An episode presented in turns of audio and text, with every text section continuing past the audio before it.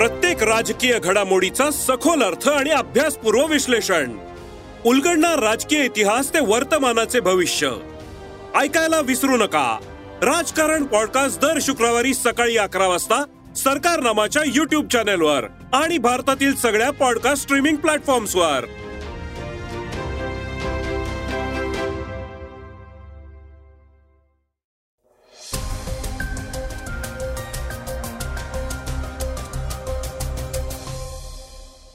श्रोते हो नमस्कार. मी अनिरुद्ध गद्रे. आता आपण ऐकणार आहोत सकाळचं पॉडकास्ट ठाकरे कुटुंबाच्या बेहिशोबी मालमत्ता प्रकरणी याचिका दाखल करणाऱ्या गौरी भिडेंनाच न्यायालयाने दंड ठोठावला आहे. शीतल म्हात्रे प्रकरणाला नवे वळण लागले आहे. तर सांगलीत महिला महाराष्ट्र केसरी कुस्ती स्पर्धा भरणार आहे. या बातम्यांबरोबरच बाबा रामदेव तरुणांना बनवणार संन्यासी. न्यूयॉर्कमधील सिग्नेचर बँक बुडीत.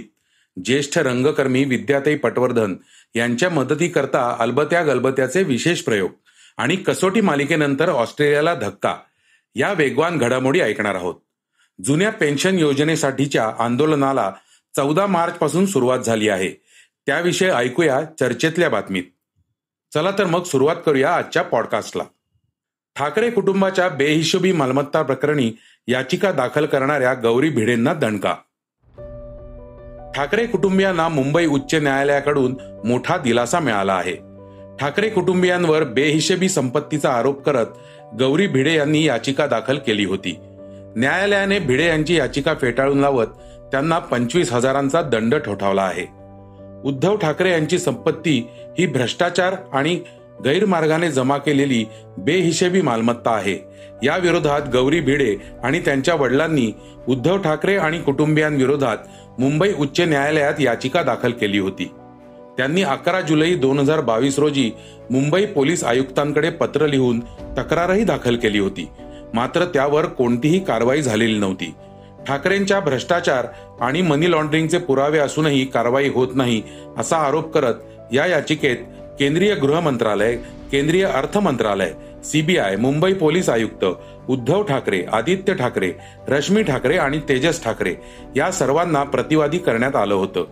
मात्र याचिका दाखल तर केली परंतु त्यात काहीच पुरावे नसल्याने न्यायालयाने ती फेटाळली आहे. याआधी बावीस नोव्हेंबरला पार पडलेल्या सुनावणीमध्ये मुंबई उच्च न्यायालयाने ही याचिका फेटाळली होती. न्यायमूर्ती दीपांकर दत्ता यांच्या खंडपीठापुढे ही सुनावणी झाली होती. त्यानंतर पुन्हा एकदा गौरी भिडेंची नव्या खंडपीठाकडे धाव घेतली होती. प्रबोधन प्रकाशन प्रायव्हेट लिमिटेड आणि उद्धव ठाकरे यांच्या उत्पन्नाचं नेमकं स्रोत काय? उद्धव ठाकरे मुख्यमंत्री आणि आदित्य ठाकरे पर्यावरण मंत्री असताना कोरोना काळात सामना वृत्तपत्राचा टर्न ओव्हर बेचाळीस कोटी रुपये होता. मग साडे अकरा कोटी रुपये नफा कसा झाला? ठाकरे कुटुंबाच्या उत्पन्नाच्या स्रोताची चौकशी व्हावी अशी मागणी गौरी भिडे यांनी केली होती. महिला कुस्तीपटूंसाठी खुशखबर. सांगलीत रंगणार महिला महाराष्ट्र केसरी. कोणत्याही खेळात पुरुष खेळाडूंच्या बरोबरच महिला सुद्धा स्पर्धा गाजवताना दिसतात. कुस्तीही त्यात मागे नाही. अनेक महिला कुस्तीपटू विविध स्पर्धांमध्ये उत्तम कामगिरी करतात. महिला कुस्तीपटू साक्षी मलिक हिने देशाला पदक मिळवून दिलं होतं. तेव्हापासून महिला कुस्तीपटूंच्या योगदानाकडे अधिक गांभीर्याने पाहिलं जाऊ लागलं आहे. महाराष्ट्र केसरी कुस्ती स्पर्धा ही महाराष्ट्राची शान समजली जाते. आता महिला कुस्तीपटूंसाठी ही स्पर्धा रंगणार आहे. आता महाराष्ट्रात महिला महाराष्ट्र केसरी कुस्ती स्पर्धा होणार असून त्याचे आयोजन सांगली येथे करण्यात येणार आहे.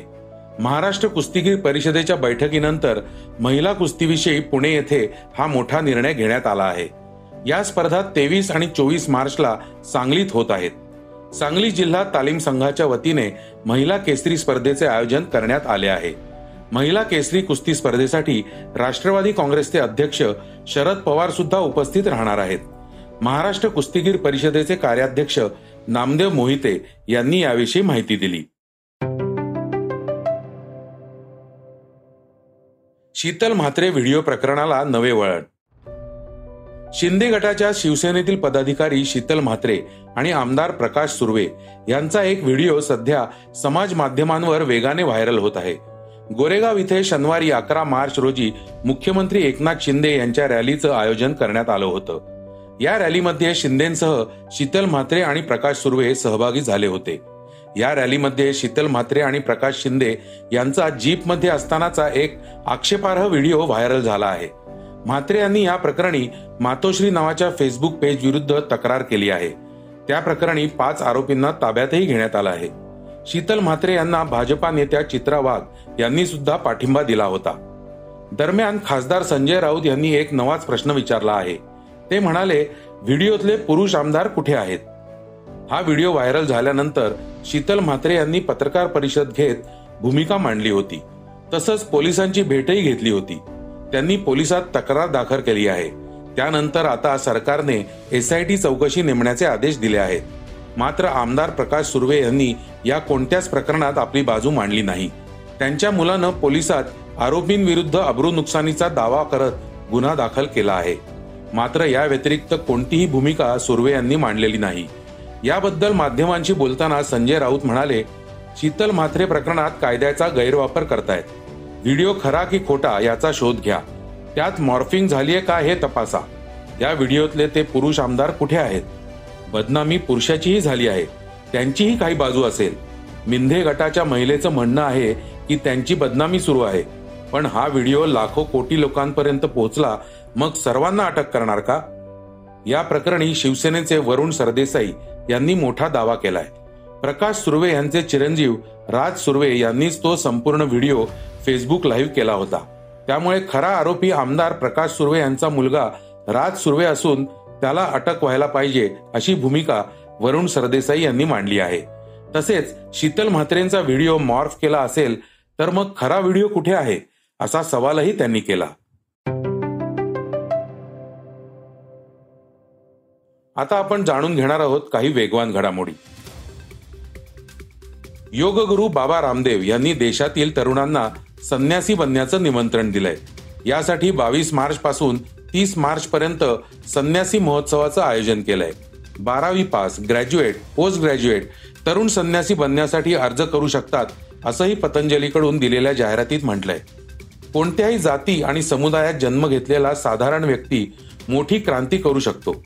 फक्त तो व्यक्ती पराक्रमी आणि प्रचंड पुरुषार्थी असावा असं बाबा रामदेव यांनी पोस्टरमध्ये म्हटलंय.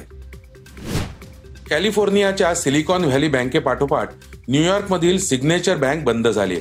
दोन दिवसातच दुसरी मोठी बँक बंद झाल्यानं जगातील आर्थिक विश्वात खळबळ उडाली आहे.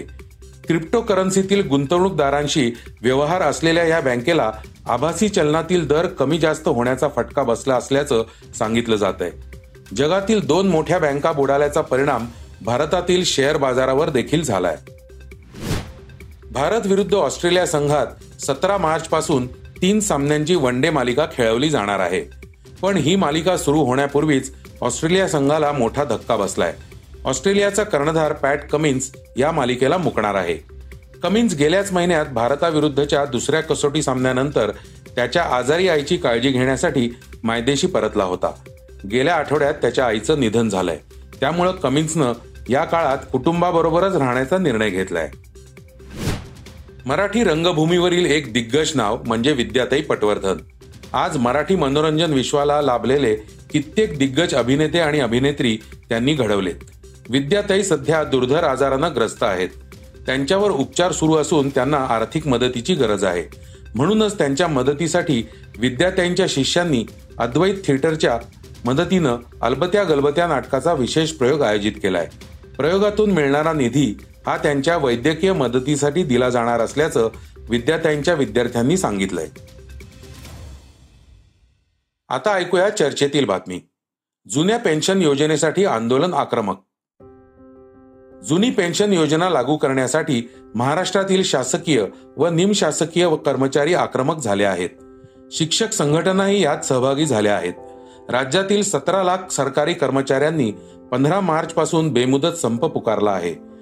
शासकीय कर्मचाऱ्यांनी पुकारलेल्या संपामुळे स्थानिक पातळीवरील शासकीय कार्यालये ओस पडली होती. तसेच राज्यातील अनेक ठिकाणी कर्मचाऱ्यांकडून काळी फीत बांधून आंदोलन देखील करण्यात आली आहे. जुन्या पेन्शन योजनेअंतर्गत निवृत्तीच्या वेळी पगाराची जेवढी रक्कम असेल त्याच्या निम्मी रकमेची पेन्शन मिळत असे. मात्र ही योजना दोन हजार पाच साली बंद झाली. नवी पेन्शन योजना ही सहभागाची आहे. त्यामध्ये केवळ आठ टक्के रक्कम मिळते. नव्या पेन्शनमध्ये दर महिन्याच्या पगारातून दहा टक्के रक्कम कर्मचारी आणि चौदा टक्के रक्कम सरकार देते. जुन्या पेन्शनमध्ये नोकरदाराला आपल्या पगारातून ही रक्कम द्यावी लागत नव्हती. महाराष्ट्रात जरी ही योजना लागू नसली तरी छत्तीसगड राजस्थान पंजाब किंवा हिमाचल सारख्या राज्यांमध्ये ती लागू आहे. नोकरदारांना पेन्शन नाही पण मग नेत्यांना कशी काय? असा रोकडा सवाल या संघटना करतात. एखादा कर्मचारी वयाची साठ वर्षे पूर्ण करून निवृत्त झाला तरी त्याला जुन्या पेन्शन योजनेप्रमाणे रक्कम मिळत नाही.